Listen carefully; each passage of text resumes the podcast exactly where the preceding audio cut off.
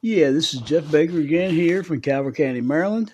And I'm reporting to you today about my big, huge, furry, Chewbacca looking cat, Tommy. This cat will go outside, beg me, claw me, whine, meow, let him outside, and he will come back to the door, put his face against the door, his big, huge, hairy face, and I will open the door, and he will not come in. He'll just sit there and look at me, right?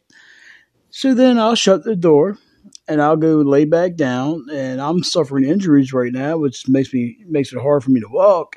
And I will sit down, and then he'll scratch on the door again, and I'll go and I'll open it, and the same thing over and over and over again until he finally decides to bring his big furry butt inside. This is what he does all the time, and it has occurred to me that I think cats are smarter than humans.